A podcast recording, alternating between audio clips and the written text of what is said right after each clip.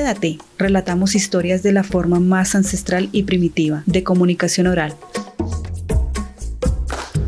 Con el inmenso poder de nuestras voces aprenderás de nuestras memorias. La Etnia Podcast. Bienvenidos.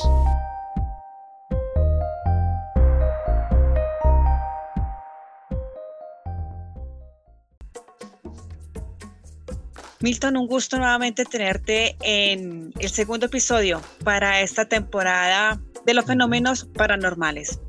La historia nos ha dado muchos personajes grandiosos a lo largo del tiempo. Estos genios han contribuido de manera notable a ser grandes a la ciencia, a la vida, la filosofía, las artes, la historia, influyendo sobremanera a las posteriores sobre los ciudadanos del mundo, ¿no?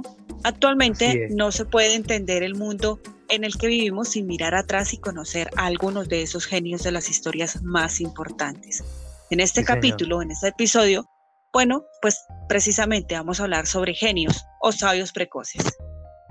Así es. Sí, hay mucho. Te voy a nombrar mucho y vamos a, vamos a hacer que tu audiencia en la podcast se deleite porque este tema es muy atractivo para muchas personas, incluyendo los productores de cine y de novela que a lo largo de los siglos, desde 1500 aproximadamente, comenzaron a hacer ruido con esto de los genios. Ya tenemos 500 años. Han hecho películas, han hecho, bueno, videos, han hecho libros, en fin.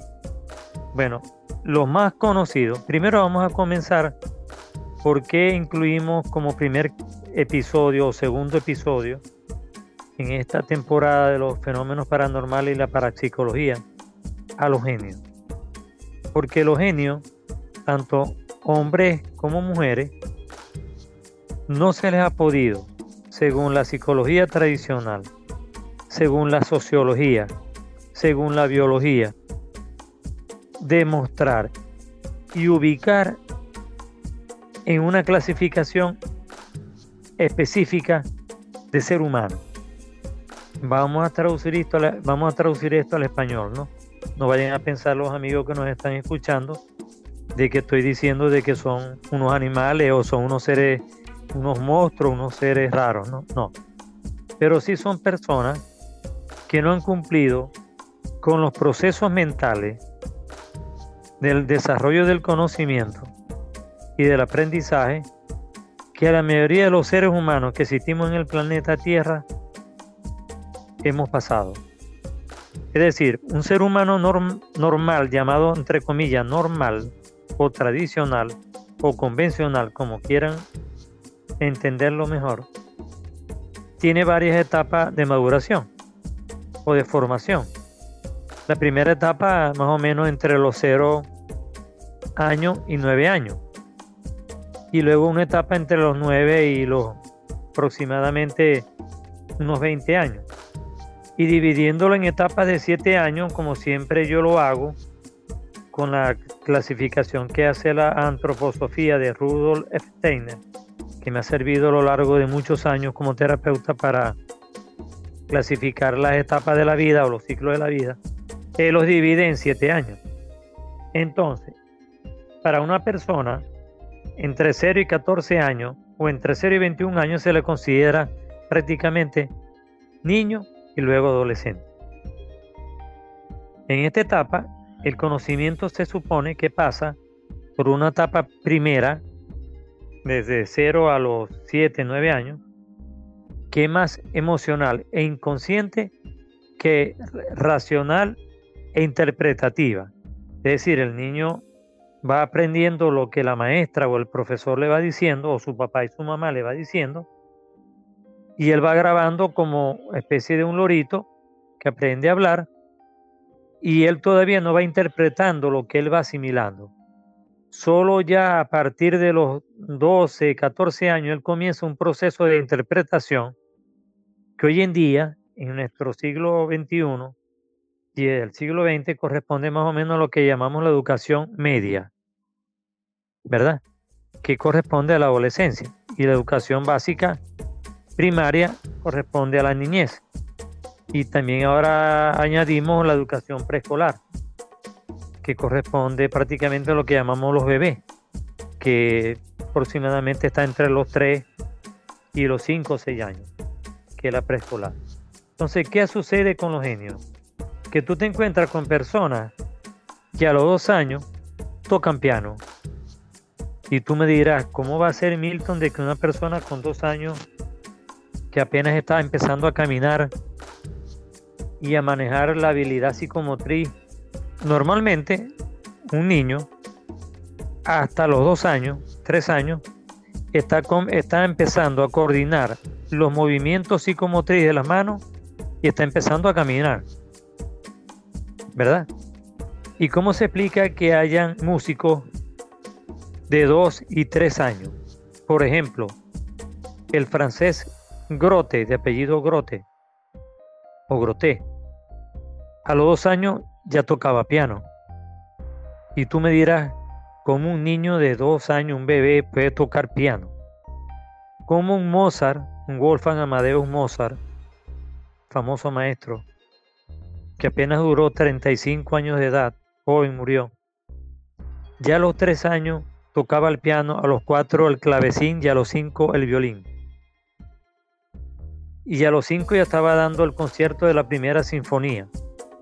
O sea, ya había compuesto la primera sinfonía y la estaba interpretando. Como por ejemplo un Liszt, un Frank Liszt, famoso Frank Liszt, tocaba ya a los ocho años piezas de un adulto de más de 20 años.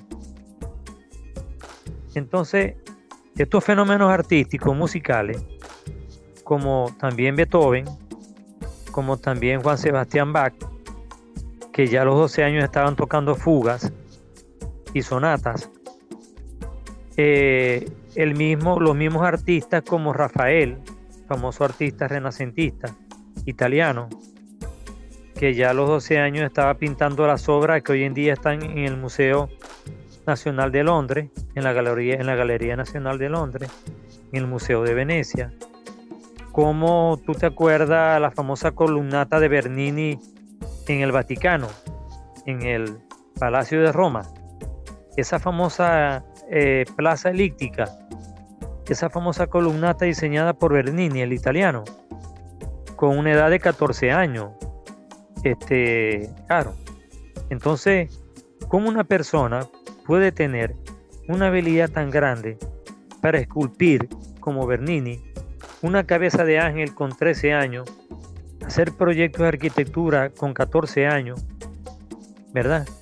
Y así tenemos, para de contar en los artistas, tenemos por ejemplo el caso más reciente, porque es del siglo XX, de Pablo Picasso el famoso pintor español.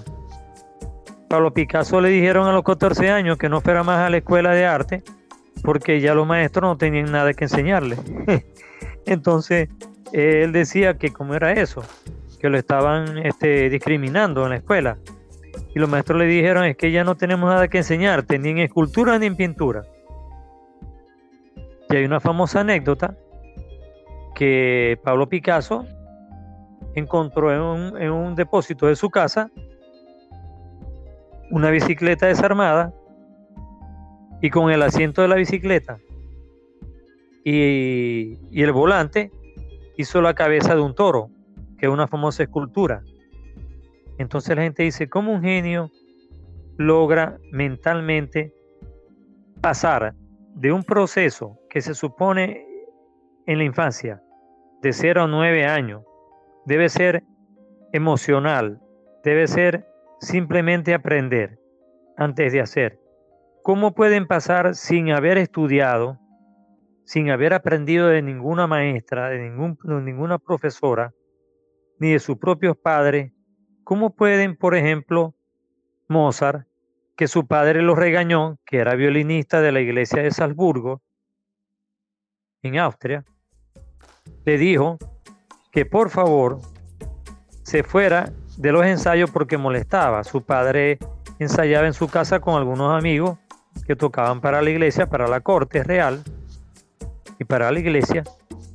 Y vino un día un amigo de, su padre, le dijo, no, préstale el, vamos a prestarle el violín porque él tiene deseo de tocar el violín. Y le han prestado un violín, el más pequeño que tenía, porque él era tan pequeño, cinco años, que no le daba la mano para tocar un violín. Y agarrado el violín por primera vez y comenzó a ensayar la obra que estaban practicando su padre y dos violinistas más. ¿Tú te imaginas eso? ¿Cómo quedó el papá? O sea, ¿de, de qué memoria, de qué proceso consciente normal se forma un genio? Entonces allí donde radica totalmente lo que llamamos paranormal o algo sobrenatural, como lo dijimos en el primer capítulo, donde definimos que era un fenómeno paranormal y decíamos que era un fenómeno sobrenatural. Porque paranormal también se puede decir que es que va paralelo a lo normal. Pero es que hay casos que no van paralelo a lo normal. Porque una cosa es ser inteligente y otra cosa es ser genio. Y vamos a hablar un poquito más adelante antes de seguir con los ejemplos. Otro ejemplo, muy famoso, es del famoso matemático francés Blas Pascal. Mira, Pascal a los ocho años ya escribía teoremas, axiomas. Y tú dirás, ¿cómo un niño que va a la escuela está haciendo cosas que ni siquiera los más eruditos científicos ya graduados en la universidad han logrado en toda su vida? Como por ejemplo establecer un axioma. Tú sabes que un axioma es un principio que se demuestra por sí solo. Unimos voces para darte sentido. La Etnia Podcast.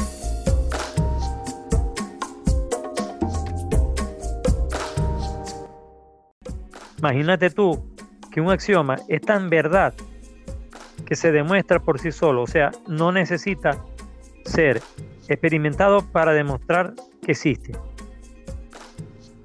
Por ejemplo, si yo te digo que el sol existe, no tengo que demostrártelo, porque simple y llanamente con que tú veas un amanecer y sientas que te estás quemando y mires al cielo, estás viendo el sol.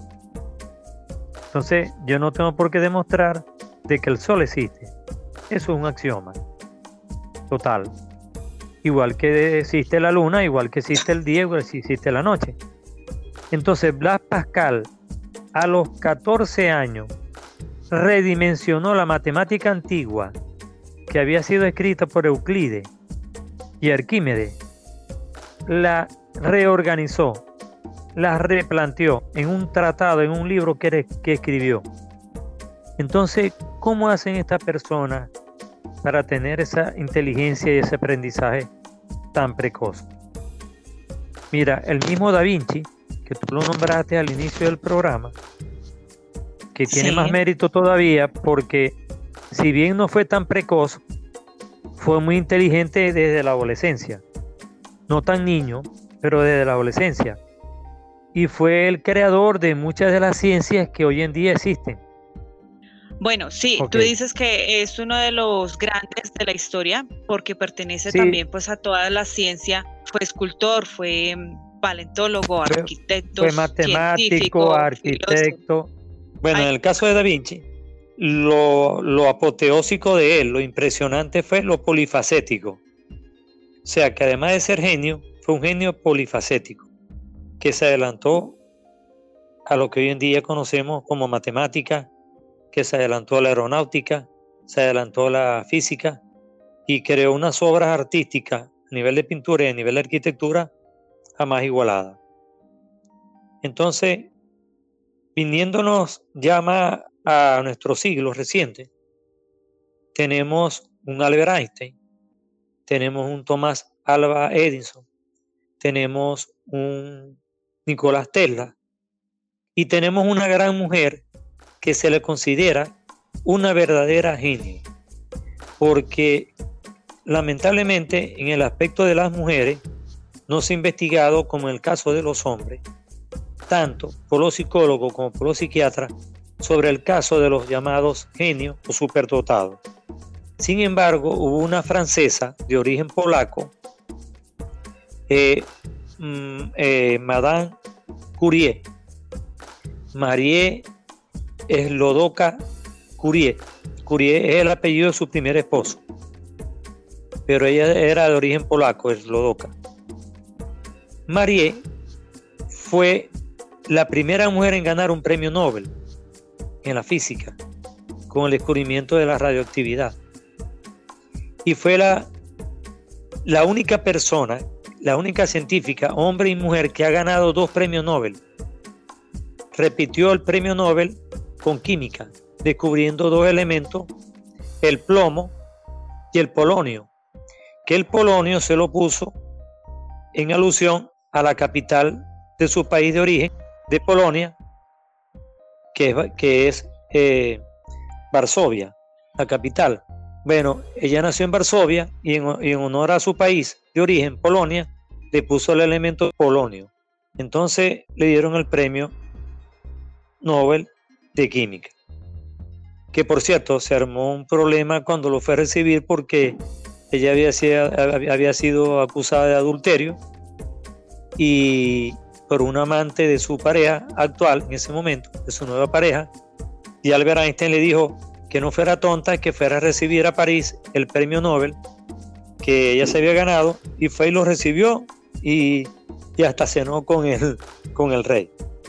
Bueno, ahora tú me preguntarás, ¿qué hay de la ciencia con respecto a estos señores y a esta señora tan inteligente?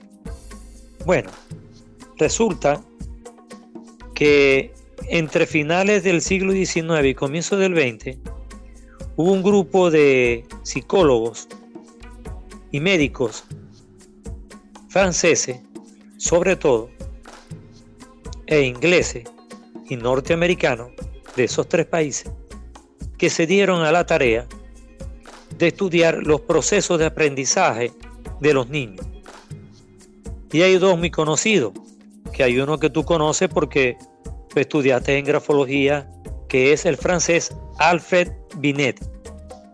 Su nombre original es Alfred Binetti, de origen italiano, pero él se acuñó el seudónimo de Binet, más corto. Entonces Alfred Binet, de francés, discípulo de Freud, psicólogo del psicoanálisis, de la corriente del psicoanálisis, se dedicó al proceso de aprendizaje escolar junto con otro francés, Teodoro Simon.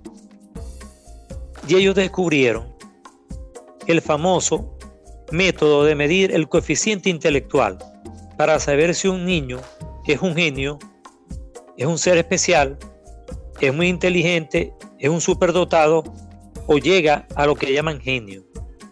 Porque hay personas que son muy inteligentes, que yo te las voy a nombrar, que son actuales, pero que no llegan a genio todavía. Entonces ellos determinaron un test con el cual podían evaluar el rendimiento académico de los niños en la escuela primaria. Ese, ese test que ellos inventaron para medir lo que llaman el CI o el coeficiente intelectual, lo aplicaron unos años después, 10 años más tarde, porque Binet muere en 1911, y luego unos años más tarde viene un psicólogo muy reconocido de los pioneros de la psicología norteamericana, William Terman, en la Universidad de Stanford, un investigador psicólogo, basado en los estudios de, de Teodoro Simon y Alfred Binet, complementa este test de Binet y construye lo que hoy en día todavía, oye bien, desde 1914 y estamos en el 2022, han pasado más de 100 años y todavía se utiliza como test para medir el coeficiente intelectual el test que inventó este señor William Terma combinando el de Binet con uno que él investigó en la Universidad de Psicología de Stanford. Entonces se le llamó el T de Stanford Binet, acuñando el nombre de la Universidad de Stanford, de la ciudad de Stanford, y el de Binet, el francés. Este, este test de inteligencia permite evaluar el coeficiente de intelectual. Ahora bien, ¿qué evalúa el coeficiente intelectual? Básicamente el parámetro más importante que evalúa es la inteligencia. Y tú me preguntarás, bueno, ¿y, a qué podemos llamar inteligencia? Porque hay varios conceptos y también hay mucha discusión sobre ese concepto. Bueno, hay unos que dicen que simplemente la capacidad para resolver problemas, según la UNESCO. Pero, según este señor, William Terman, el famoso psicólogo investigador de Stanford, norteamericano, él dice que inteligencia tiene dos características importantes. Uno, capacidad de resolver rápidamente un problema. Y dos, capacidad de resolver asertivamente o acertadamente el problema. Es decir, no me vale solamente en ser rápido, sino en ser asertivo.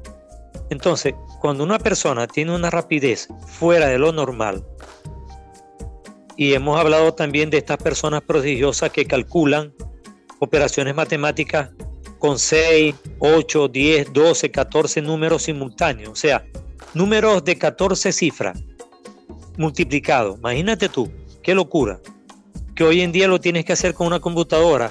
Y hay personas que de comienzo del siglo XX lo hacían de manera mental, con su propia mente, sin ningún aparato. Entonces este señor logró determinar que esa facultad llamada inteligencia, que está ubicada cerebralmente en el lóbulo frontal, es decir, en el hemisferio cerebral que une, que está detrás de la frente, para ubicarnos sobre la ceja, que une los dos hemisferios, el lateral y el izquierdo, cerebral, ahí radica esa gran capacidad de inteligencia. Entonces, él plantea, para que una persona sea considerada genio, tiene que estar en 170 o 180 en adelante en medición del coeficiente intelectual. Y son pocas las personas del siglo XX que son consideradas genios. Solamente, según ese parámetro, hay una sola persona que se le pudo medir el coeficiente superior a 170. Y fue un señor norteamericano que estudió en la Universidad de Harvard, William James City. Este señor, a la edad de 11 años, ingresó a la edad de 11 años a estudiar matemática y con la autorización de su papá y el permiso de su papá, que era psiquiatra, y de su mamá, que era médico también, lo aceptaron porque lo querían inscribir en la universidad a los nueve años. Pero no lo aceptaron por normativa de ser un infante, de ser un niño. Sin embargo, dos años después lo aceptaron por insistencia de los padres. Y William James City aprendió entre los 11 y los 16 años la licenciatura en matemáticas y está considerado, primero, eh, la persona más joven en haber entrado en una universidad en el mundo. Y nada menos ni nada más que en la universidad de mayor categoría de Estados Unidos, Harvard. Y en la persona que con menor edad se graduó, se graduó con laude, es decir, con promedio de 20, perdón, con promedio de 18, 20 es magna cum laude, suma cum laude 19, con promedio de 18 puntos de licenciatura en matemática. Este señor, Carolina, medía en el test de inteligencia de Stanford Binet 300 puntos. ¿Tú te imaginas una persona que mida 300 puntos en coeficiente intelectual cuando el genio considerado del siglo XX es Albert Einstein. Y Albert Einstein y el coeficiente llegó a 165. Estás escuchando, La Etnia Podcast.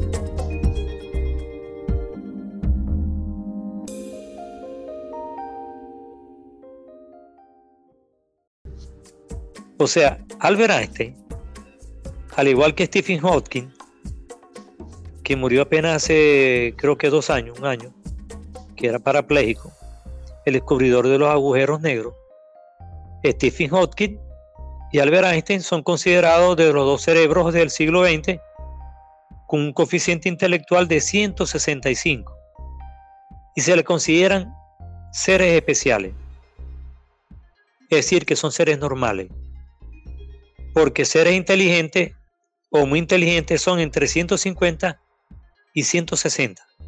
Ya después de 160 son especiales y después de 170 son genios. Y William James City llegó a 300 puntos. Entonces, si para la época en que todos estos artistas como Bernini, Rafael, este, Picasso, eh, Mozart. Un, paréntesis. ¿Cuáles son las preguntas? Sí, porque todos sabemos que hay un, medidor de coeficiente intelectual, pero no se sabe cuál es, como cuál es ese cuestionario o cómo se llega a, a ir entablando esos puntos para clasificar a la persona si es demasiado inteligente o si está dentro de los parámetros normales. ¿En qué consiste esa prueba? Bueno, esa prueba te evalúa en términos generales, te, te evalúan eh, capacidad de resolver problemas. Es decir, te ponen a prueba con varias preguntas sobre obstáculos que tú te, te encuentras en la vida. Por ejemplo, si tú vas caminando por una vereda y te sale un animal feroz a quererte matar, por ejemplo, un tigre, ¿qué harías tú? ¿Te devolverías? ¿Te echarías a un lado a esconderte? ¿O seguirías de adelante a desafiar el tigre? Por ejemplo, también hacen preguntas sobre matemáticas, porque la ciencia siempre madre de toda la ciencia para medir los coeficientes intelectuales. Te, te, colocan una serie de operaciones de multiplicar, dividir, raíz cúbica, raíz cuadrada, eh, hacer operaciones de resta, de suma, con cifras bastante complicadas, bastante complejas. Y qué porcentaje de asertividad y con qué rapidez tú la haces. Porque te toman, como te digo, tiempo y asertividad. También te hacen preguntas sobre algunos temas de tipo social, de la vida. Sobre algunas cosas que tú piensas de la vida. Es decir, abarca el aspecto científico, el aspecto humano, y también tienen algunas habilidades creativas, pero no creativas de arte, sino creativas en el sentido de, de ingeniártelas. Por ejemplo, si tú tendrías que saltar un muro que mide 3 metros de alto, ¿cómo harías? Y te doy tres herramientas. Y te dan tres herramientas en el ejercicio porque eso también depende, el test depende de la edad de la persona a la cual se le está haciendo, ¿verdad? El test varía. Entonces, este, cuando se va a evaluar a una persona, por ejemplo, un adulto de 30 años, no se le van a colocar unas preguntas que se le hacen a un niño de 5 años. Entonces, como eso fue creado en base a estudios hechos con niños en el proceso de aprendizaje escolar, ese test nació para eso. Y luego con el pasar de los años se fue complicando y se fue poniendo más complejo hasta ser hoy en día una prueba de, intelecto para adultos. Entonces, son preguntas específicas sobre situaciones a resolver problemas de tipo matemático, de tipo físico, de tipo social, de tipo de sorpresas y situaciones imprevistas en la vida. Y esta serie de genios, o esta serie de personas especiales, vamos a llamarlas así, que hoy en día existen, como el caso, por ejemplo, que se ha dicho que Bill Gates es un genio. Bill Gates no es un genio, ni Einstein, ni Einstein tampoco.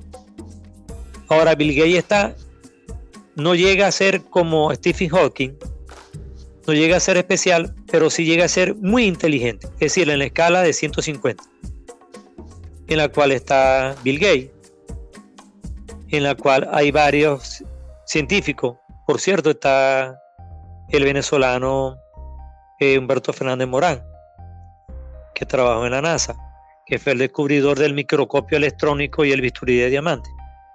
Y fue uno de los diseñadores del proyecto Apolo, con Werner von Braun, el padre de la cohetería moderna, el, alemán. Y también hay otra serie de científicos muy importantes de los últimos años que están dentro de ese parámetro de los llamados especiales. Es decir, de, de menos de 160 y 150. Entre 150 y 130 están las personas inteligentes. Y de 130 hacia 90 estamos las personas normales. Y de 90 hacia abajo se considera ya personas con cierta discapacidad. Como puede ser autismo, como puede ser eh, Asperger, como puede ser Down. Y así, en la medida que va bajando, este test va midiendo el coeficiente intelectual.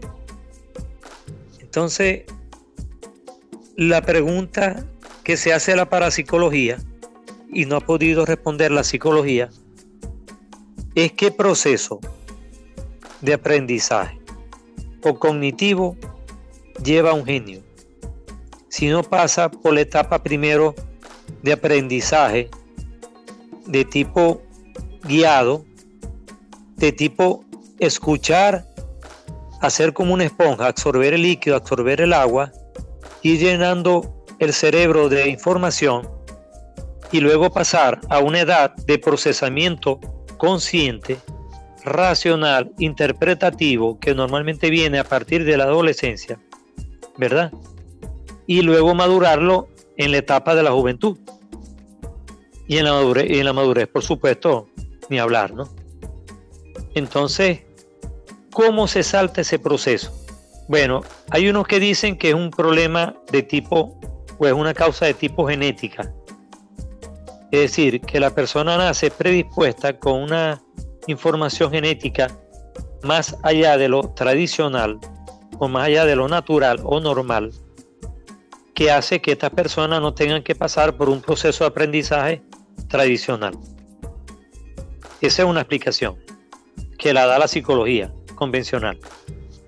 Pero la parapsicología plantea que pueden haber otros mecanismos de aprendizaje que no son necesariamente los conocidos como el que te hablé, lineal, secuencial. Es decir, una información consciente que te van grabando en tu inconsciente, que luego tu inconsciente en una edad posterior la procesa y la hace consciente, y luego tú la vas interpretando y la vas desarrollando. No. La parapsicología dice que puede venir de un aprendizaje por lo que llaman canal.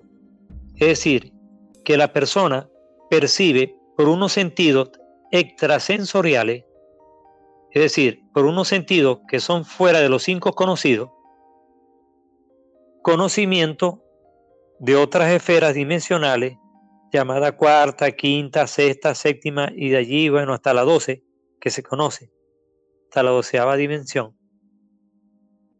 en la cual se dice de que, según la teoría cuántica actual, toda la información está en lo que llamaba el psicólogo Jung el inconsciente colectivo.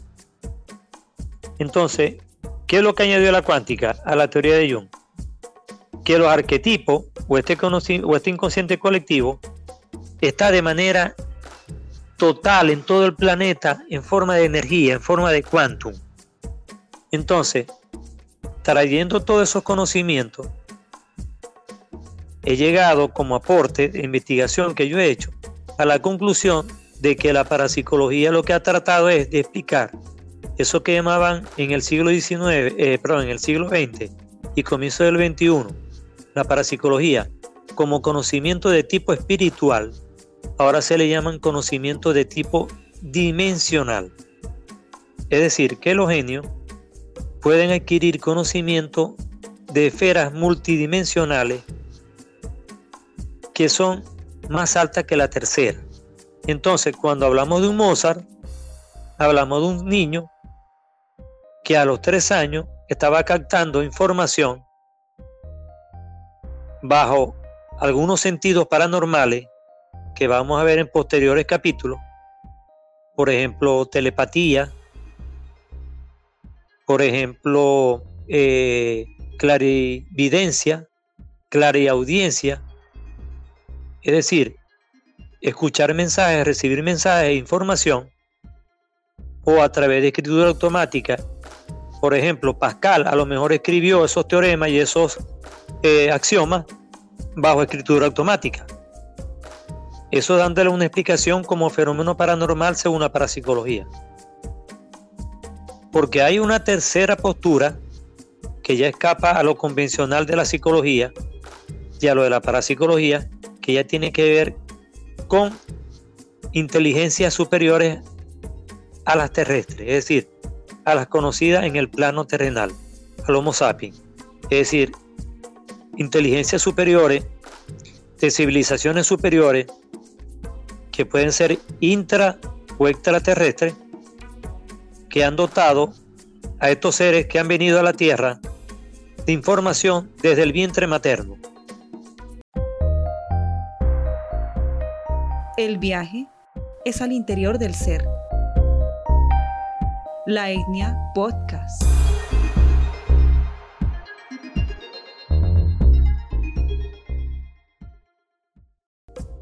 Es decir, que ya nacen con una información previa que le ha sido suministrada durante el embarazo de su mamá. Y es por ello que un pianista francés como Grote Grote puede tocar un piano a los dos años con unos dedos que casi no alcanza a darle a las teclas. Y como un niño como Mozart ya componía y tocaba sinfonía a los cinco años. Y como un Frank Liszt también tocaba sinfonía a los ocho años. Igual que Beethoven siendo un adolescente ya componía todas esas canciones que él hacía, igual que Bach. Igual que Giotto hizo un... Ajá. Sí, que, quien más ha tenido, digamos que esta, este acercamiento más a lo paranormal, siempre, o bueno, hasta esta era se ha dicho que es Nicolás Tesla, ¿no? Ya que ha dejado una gran aportación al mundo y que fueron sus aportaciones desde el campo electromagnético. Y esto nos lleva también a las teorías cuánticas de cómo eh, esta corriente alterna que iba a revolucionar la industria, pues fue especialmente escondida para que nadie lo supiera. Y que se tenía en cuenta que, estuvo también en los campos de concentración nazi haciendo diferentes experimentos, ¿no? Sí, señor. Y también le fue vetado el conocimiento que yo te expliqué en el primer capítulo de esta temporada sobre las ondas Wi-Fi. Es decir, eh, transmisión de energía a través de ondas y no de cables. Es decir, de una fuente emisora con radiofrecuencia que tienen una longitud y una magnitud y una fuente emisora y una fuente receptora. Esto lo descubrió Tesla también y porque se adelantó a los tiempos, se dice que supuestamente él venía de una civilización extraterrestre. Pero igual lo dijeron de Albert Einstein, porque Albert Einstein fue un poquito, un poco más temprano que Tesla, y sin embargo, acuérdate que era de origen judío, tuvo que huir a Estados Unidos para no ser muerto, para no ser víctima del holocausto, y en Estados Unidos fue donde tuvo la oportunidad de desarrollar toda esa teoría científica que él aprendió en Berlín, en la década de los 20, en la Universidad de Berlín, en Alemania. Entonces, ¿qué hay de cierto y qué hay de verdad en que Albert Einstein, Nikola Tesla y otras personas como el mismo Elon Musk, el surafricano que está revolucionando ahorita el mundo, que ni siquiera llega a 150 de coeficiente intelectual. Fíjate tú, es inteligente, pero no es especial. Sin embargo, él ha desarrollado un gran equipo multidisciplinario de personas especialistas, ingenieros, matemáticos, físicos. Bueno, tú sabes que ahora se trabaja en equipo. Y él está revolucionando lo que llamamos ahora la era digital. O sea, lo que va de siglo XXI, que apenas estamos en el primer cuarto de siglo, estamos en el año 2022.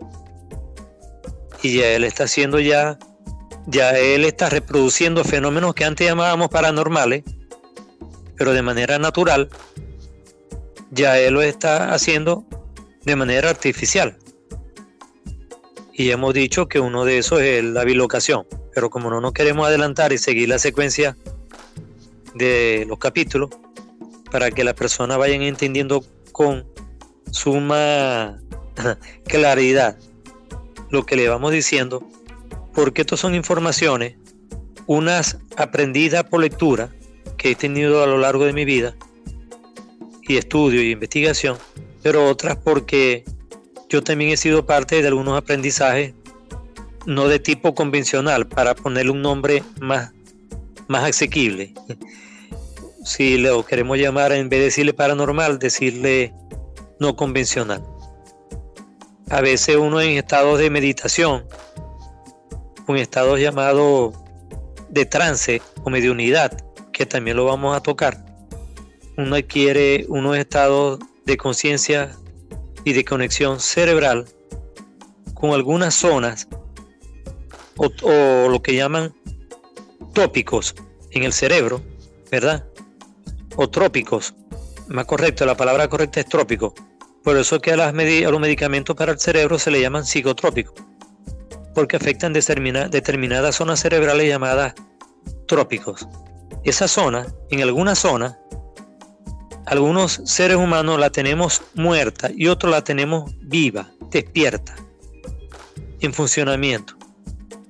Se dice que apenas utilizamos un 5% de nuestro cerebro. Imagínate tú si lo utilizáramos todo. ¿A dónde llegaría el ser humano? Entonces, hay personas que hemos tenido, por suerte, por dicha, por don divino, no sé cómo decir,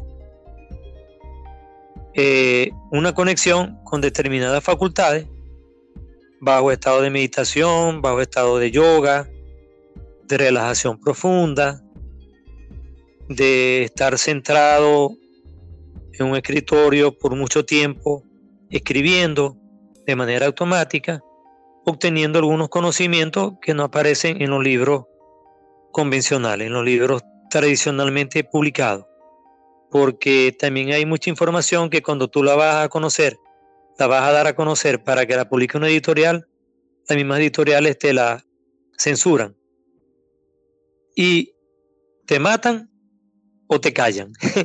una de dos, o decides vivir o te compran la información y ellos se la reservan para dársela a las grandes compañías o a los grandes poderosos tecnológicos y desarrollarla como hicieron con una de las eh, ¿cómo se dice esto? De la, una de, la, de los principios de la ecuación de, de Einstein, de la relatividad, una de las incógnitas de la ecuación, que la descubrió un alemán, Werner von Braun, el padre de la cohetería de los Apolo, en la NASA. Y cuando Werner von Braun reveló a, algunos, a un grupo de amigos, entre ellos uno que lo traicionó, que todavía no se sabe quién fue, y le comunicó a los directores de la NASA que Werner von Braun había descubierto la incógnita que faltaba en la ecuación de Albert Einstein para vencer la gravedad. Es decir, para saber por qué una nave que llaman OVNI, que también lo vamos a tocar, pueden hacer movimientos en diferentes direcciones que no lo puede hacer un avión convencional. Entonces a este señor lo mandaron a matar. Y dijeron, inventaron una muerte X.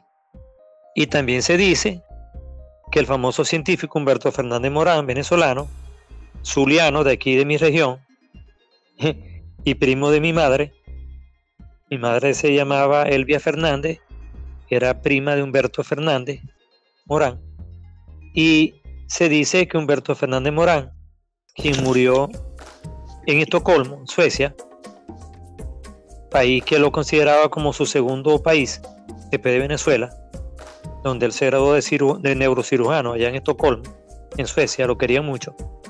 Él donó su cerebro para estudio. Su cerebro hoy en día es estudiado por lo inteligente que era, Humberto Fernández Morán. Se dice que él también murió no de cáncer, sino de muerte inducida. Esas son incógnitas que solamente los años y quizá los siglos lo dirán, porque todavía no sabemos quién mató a John F. Kennedy. y así muchas personas que han muerto trágicamente y todavía estamos diciendo quién lo mató. Si Michael Jackson murió o lo mató el médico que lo cuidaba, el médico que él tenía de asistente en su, en su casa, su hogar. Entonces nadie lo sabe, nadie lo sabe.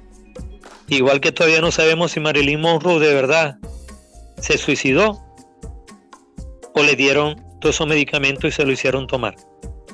No se sabe. Porque así es el ser humano. Pero lo cierto es que lo más llamativo en los genios, que es el tema de hoy, es que el proceso de aprendizaje todavía no ha sido determinado. Y lo curioso y lo interesante de esta temporada de episodios de podcast de fenómenos paranormales es que la mayoría van a quedar sin respuesta, porque precisamente eso es lo que lo ha hecho interesante y que todavía se estén escribiendo desde el siglo XIX, desde que comenzó Alan Kardec a publicar su libro sobre espiritismo y sobre la conversación que él tenía con los espíritus o seres del más allá o seres desencarnados, que todavía hoy en el siglo XXI estemos hablando de fenómenos que no tienen explicación. Algunos ya tienen explicación, gracias a la cuántica, gracias a Nikola Tesla y a todos los que han venido después como Joe Dispensa, Deepak Chopra, eh, este mismo Elon Musk y otros científicos más que no tienen la fama de los medios de comunicación, el mismo Brian Weiss, pero que hacen investigaciones todos los días a la callada para muchas empresas, muchas instituciones, muchas universidades en el mundo y no revelan los conocimientos, unos por voluntad propia y otros porque les está prohibido, por censura pero ya cuando lleguemos a ese punto vamos a, dar algunos, eh, algunas revelaciones que ya yo hice eh, una parte en una entrevista que me hicieron hace poco, que cuando tú escuches esas revelaciones, bueno, como dicen por allí, se te van a erizar los pelos. El link de la entrevista para que las personas que estén escuchando este episodio puedan en algún momento también dirigirse al, eh, ah. bueno, la entrevista de la cual nos estás hablando. Estás escuchando La Etnia Podcast. Ah, pues bueno, eh, eh, bueno, no es el link, pero sí es la dirección en YouTube. Academia de las Artes Sanadoras.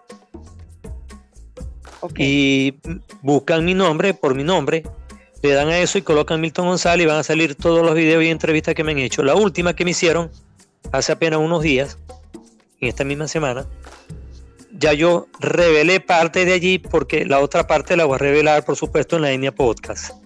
Y no puedo traicionar a mi amiga Jenny Carolina. Así que eso se lo dejo a los seguidores de la podcast para que nos escuchen y se queden hasta el final con nosotros en esta temporada interesante. Pero allí están cometiendo ahorita algunas atrocidades en la humanidad con algunos conocimientos que nos han sido revelados a través de algunas personas que llamamos canal, dentro de la cual yo pertenezco a un grupo. Eh, hay varios venezolanos, pero ninguno residen aquí en Venezuela. Y sin embargo nos reunimos a través de un chat y a través de alguna información que nos pasamos. Y hay cosas que están sucediendo ahorita, mientras estamos hablando tú y yo,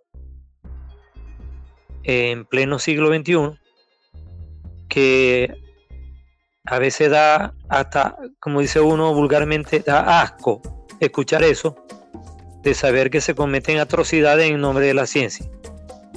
Y nos quieren conducir y llevar por un camino de borrego en lo que se está llamando ahora el nuevo orden mundial.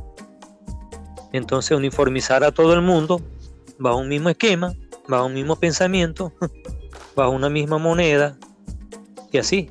y otros parámetros más que después lo vamos a decir con, con mayor profundidad cuando nos toque el tema. Pero esos son cosas que escapan a lo que estamos hablando ahorita, específicamente paranormal. Ya eso son cuestiones que son normales, pero son desconocidas, que es diferente. Que es como las personas confunden el ser muy inteligente como Bill Gates, que no se le quita que es muy inteligente, o como el padre de Apple, eh, Steve Jobs, que era muy inteligente, tan inteligente como Nicolás Tesla y como Albert Einstein, se me olvidaba, el padre de Apple, que también murió joven, fíjate tú la causalidad, y también murió de cáncer. Y Steve Jobs era una persona especial, es decir, tenía un coeficiente intelectual sobre 160 puntos en el test de Stanford Binet. Entonces, todas estas personas que siempre son muy inteligentes, las tienden a tildar de locos, de dementes, y hay varias cosas curiosas que las personas deben saber de los genios. Me voy a tomar el atrevimiento de, sin que tú me lo hayas preguntado, pero yo te lo voy a decir porque me lo han dicho en varios programas que he estado hablando sobre los genios. Ya este es el tercero. Y los genios normalmente tienen inadaptación social. Son personas que les cuesta adaptarse en lo social. Porque por su manera de ser, de actuar y sus conocimientos precoces, son vistos por los demás como personas raras, personas locas, de mente. Entonces son por lo general personas misántropas, es decir, personas que les gusta vivir en soledad. Para que tengas una idea, se ha estudiado psicológicamente a los genios y tienen aproximadamente solo un 30% de sociabilidad con el resto de las personas que nos consideran normales. Otra característica de los genios es que físicamente, por lo general, son de contextura débil, son enfermizos, son delgados y tienen la mayoría a morir jóvenes. Casi nunca superan los 50 años. Los genios, los verdaderos genios. Son raros los genios que superan los 50 años. en el caso de William James City, murió a los 44 años, joven y llegó un momento a ser tan asediado socialmente que tuvo que eh, renunciar a muchos trabajos que tenía y hacer muy reconocido por su grado de inteligencia y ser el más joven en graduarse en Harvard de matemático y empezó a trabajar como un mecánico, ayudante de mecánica en un taller automotriz y murió siendo un mendigo un indigente anónimo. Fíjate tú dónde, donde lo llevó la sociedad. Lo que diríamos eh, comúnmente los paparazzi eh, lo llevaron a ese estado de depresión, de sentirse anormal y tuvo que prácticamente él mismo execrarse de su contexto social. Entonces los genios no son personas normalmente felices. Otra característica es que se han hecho los psicólogos, ¿por qué los genios no son personas por lo general exitosas? ¿Por qué los exitosos son los que se aprovechan de los genios y no los genios? Ese es otro enigma. Los genios, la mayoría, no son personas exitosas y no son personas buenas estudiantes. Es decir, son personas que en las escuelas y en los institutos de formación los expulsan porque los consideran anormales, como fue el caso de Tomás Alba Edison, que fue expulsado comenzando el bachillerato porque creían que tenía autismo y vivía, como decía la maestra, en la luna. Y fíjate que es el inventor con más invento patentado del siglo XX. Tomás Alba Edison. Entonces, igual que un genio del canto, como Ángel Caruso, italiano, considerado el mejor tenor de todos los tiempos, fue rechazado en varias escuelas de música porque desafinaba. Y ha sido el mejor tenor de todos los tiempos. Mejor que Pavarotti, que Placido Domingo, que Carrera, y este que está ahora, que Andrea Bocelli, que es eh, discapacitado visualmente, que toda esa persona. Entonces, todos ellos tienen como característica que por lo general tienen problemas de inadaptación social. Eh, son muy malos en los deportes, en las actividades físicas. Son medio torpes. Entonces, una de las explicaciones que han dado los psicólogos es el problema de la inadaptación social es porque tienen un carácter muy difícil de manejar. Y por otro lado, de que por su alto grado de conocimiento, la sociedad lo rechaza. Se combinan esas dos cosas. Y que físicamente son de contextura débil, eh, no sirven para trabajo físico y normalmente muere joven. Entonces, bueno, ahí tiene el caso de Mozart, murió a los 35 años. Este caso de William James murió a los 44 años. Steve Jobs murió, no recuerdo si fue de 40 y algo o 50 años. No era una persona longeva. Y bueno, Bill Gates apenas tiene 60 y algo. Tampoco es una persona longeva. Sin embargo, Albert Einstein duró más de 70 años. Nikola Tesla también duró un poco más de 70 años. Pero la mayoría han muerto jóvenes, a temprana edad. Entonces, esas son de las curiosidades que encierran estos señores que los psicólogos, los psiquiatras, muchos los han dejado a un lado y han sido estudiados por parapsicólogos tratando de llegar en donde lo pueden clasificar. Yo te he comentado que hay varias universidades en el mundo de parapsicología y en esas universidades estudian los casos de estos señores. Entonces, ¿qué pasa? Que para estos señores hay que inventar un nuevo test de inteligencia.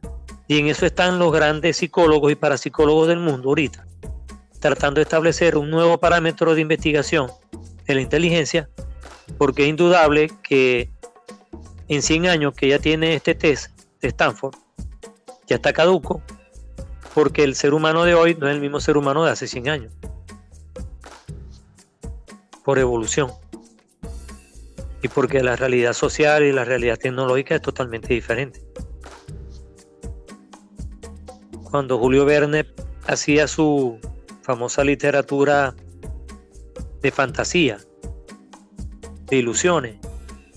No se imaginó que iban a existir estos aviones de hoy día, estos trenes balas que por eh, propulsión electromagnética van a 400 kilómetros por hora sin tocar los rieles, es decir, suspendido por una cámara electromagnética sin fricción.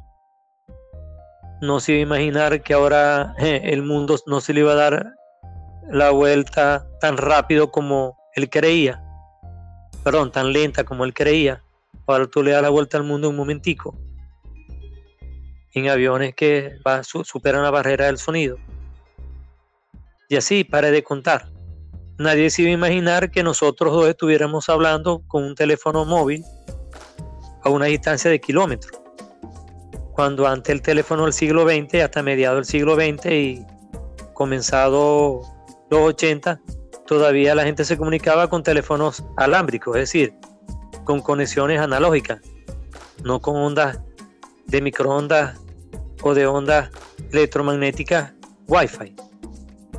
Entonces, si esos genios de antes, que estamos hablando del año 1500 hacia acá, hubiesen existido hoy en día, mira, yo no sé dónde estuvieran, pero yo creo que ya hubiéramos salido de la Vía Láctea que tuviéramos, apenas estamos tratando de mandar una tripulación a Marte. Todavía no hemos llegado con una tripulación a Marte.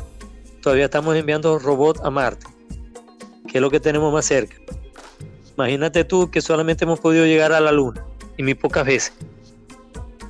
Ahora, eso es lo que nos dicen. Ahora falta que eso sea verdad.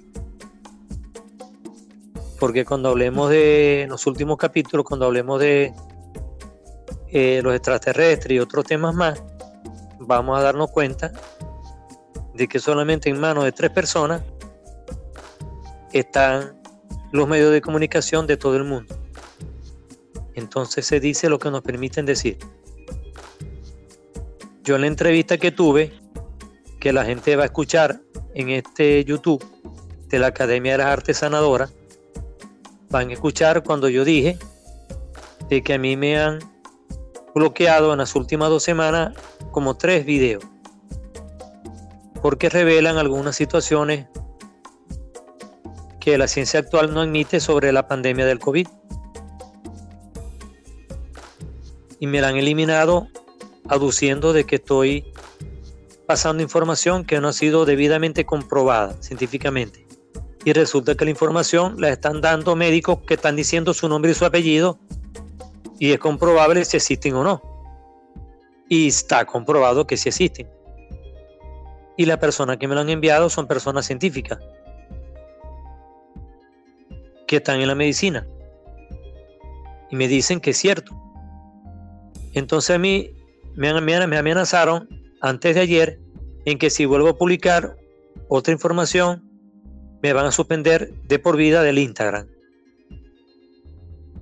Y hoy, esta tarde, subiendo un programa, un video a YouTube, de un entrevistado que tuve el 20 de junio con motivo del solsticio de verano, que fue el 21 de junio, mes pasado, cuando subí el video, cuando lo estaba procesando el YouTube para terminar de publicarse, me suspendieron el YouTube por una semana, mi canal, Mundo Alternativo, porque estaba violando una de las normas de publicidad del YouTube. Pero como están en inglés y no lo entiendo muy bien, lo dejé así y lo acepté. Y tuve que eliminar el, eh, darle eliminar al, al video que estaba allí dando vueltas, girando y girando, para que me permitieran seguir usando el YouTube. Entonces la gente puede seguir todavía haciendo uso del canal Mundo Alternativo, que es mi canal de conocimiento alternativo, eh, en el cual todavía no he subido uno de mis tantos Instagram Live con conocimiento que algunas veces no le gusta escuchar a la ciencia tradicional o lo que llaman a la ciencia académica o ciencia formal. Así que Carolina, así estamos en este mundo paranormal. Bueno, Milton, muchísimas gracias. Hay muchas cosas por seguir aprendiendo. Y claro, a veces las plataformas por sus condiciones de comunidad pueden suspender alguno de los videos, además porque también pues, algunas personas se quejan ante eso. Pero bueno, continuaremos dando un mensaje que pues eh, ojalá no tenga que tocar tantas vibras, ¿no? o tantas fibras de las personas. Ojalá nos dejen publicar esto que estamos hablando. Así es. Así es. Bueno, muchas gracias y nos veremos para el siguiente episodio. Gracias. Sí, bueno, gracias a ti de nuevo por esta oportunidad. Y saludo a todos los que escuchan. Esto es la Etnia Podcast. Mi nombre, Carolina Abril desde Bogotá, Colombia. Les agradezco un montón por llegar hasta aquí. No olviden seguirnos. Estamos en Instagram, Facebook, TikTok, YouTube como La Etnia Podcast. Gracias por escuchar.